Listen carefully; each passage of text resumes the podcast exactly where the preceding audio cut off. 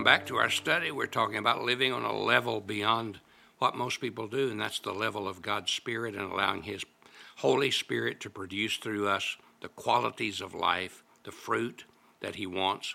And the Bible says the fruit of the Holy Spirit is gentleness.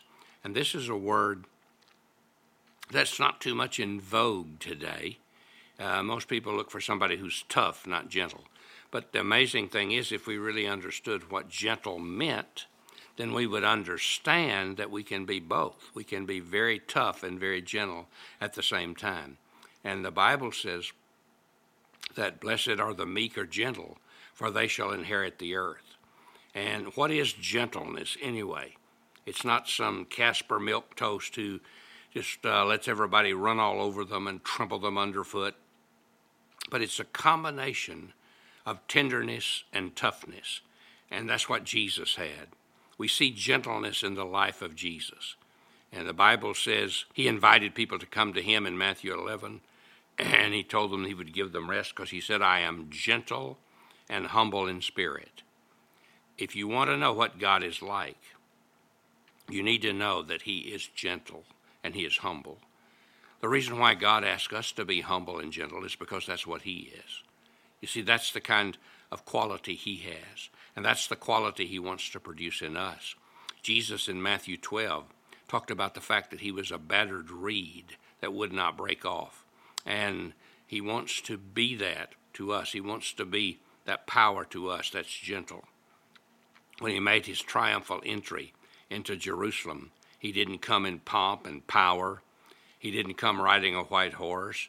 He came on a little donkey the mighty Christ, the Savior of the world, was not in a Roman chariot with great white horses pulling it. He was in a on the back of a little donkey, and that's showed his humbleness. He's called the Lamb of God, and when he was baptized, the bird, the the bird that was a dove, came and lit on him.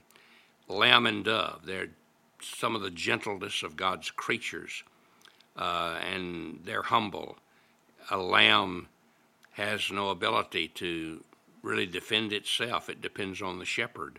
And that's what we must do. A dove is always a symbol of peace and humility. And that's what that's what God's like. And that's why we must humble ourselves too and depend on him. Jesus was often called the lamb of God. He was a simple lamb. See, the lamb is the simplest of creatures. It has no schemes, it has no plans for helping itself. It exists in helplessness and simplicity, and it depends on its shepherd. So we must depend on God.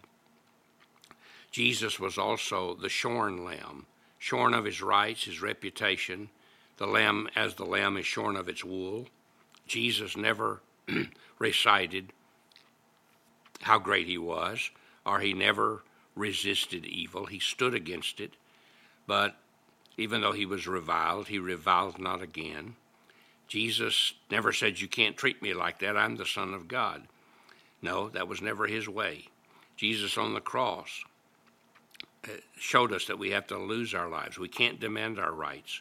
As we are gentle and humble, he uses us powerfully. He was also the silent lamb like a sheep before her shearers is dumb, he opened not his mouth. He never defended himself. He was not concerned about his reputation or his image. he was not loud in his own self defense, even though he was called a winebibber and a glutton, even though he was called a sinner, even though he was called uh, one who committed himself to demons. He never, he never tried to defend himself. He just stood true in who he was in gentleness and he's the spotless lamb who was crucified on the cross for our sins and gave his life as a ransom for many. The Bible says, All we like sheep had gone astray, but the Lord had laid on him, the shepherd, the, the sins of us all. He became our shepherd who died for us.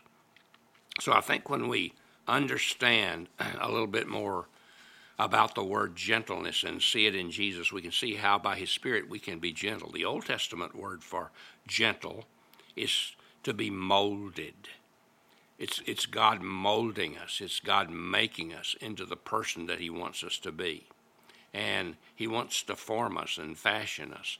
And that's his purpose to take us where we are and move us to where he wants us to be. The Greek word for gentleness is to be tamed by God. It's the picture of a wild horse who's been captured running free. And that wild horse is now being tamed and being broken, not broken in spirit, but broken so that it will respond. And it becomes broken to the rider and tamed by the rider. And now it becomes power under control. Before it was power, but it wasn't under control. Now it's under control. And that's what gentleness is power under control.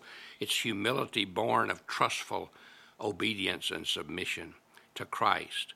And that's what gentleness really shows us and what it shows forth from our lives. Now, gentleness is needed in every area of our lives in our homes, in our relationships. And the Bible says that we're to be humble in spirit. The Bible talks about a woman being gentle. That doesn't mean she's a doormat for her husband to walk on. It means that she has a heart that is open to serve and bless and strengthen. And she's power under control. The Bible says that those who oppose us, that we should deal gently with them, and we should we should seek to, to act in a way that would glorify God toward them. And when someone is a wayward believer who is far from God, the Bible tells us how we are to act toward them in, in Galatians chapter 5, or chapter 6, I'm sorry. And verse 1, it says, Brothers and sisters, if someone's caught in a sin, you who live by the Spirit should restore that person gently and watch yourselves, or you also may be tempted. Carry each other's burdens, and this and thus fulfill the law of Christ. In other words, we're to help that person who fails, that person who falls, is not to be condemned and criticized, but they're to be helped, they're to be restored, they're to be put back together, they're to be brought back into the fold. And we're to do this when someone wrongs us, we're to respond to them in gentleness. And even in our witness to the world, we're to express gentleness. The poem goes like this that I read not long ago. He humbled himself, talking about Jesus. He humbled himself to the manger and even to Calvary's tree. But I am so proud and unwilling his humble disciple to be. He yielded his will to the Father and chose to abide in light. But I prefer trying and trusting and try by myself to do right. Lord, break me, then cleanse me and fill me and keep me abiding in you fellowship may be unbroken, and your image will be fashioned in me. But see, that's what's important is that we allow Jesus to do through us what we can't do for ourselves. God bless you. I hope you have a great day, and I hope the gentleness of Christ comes through your life.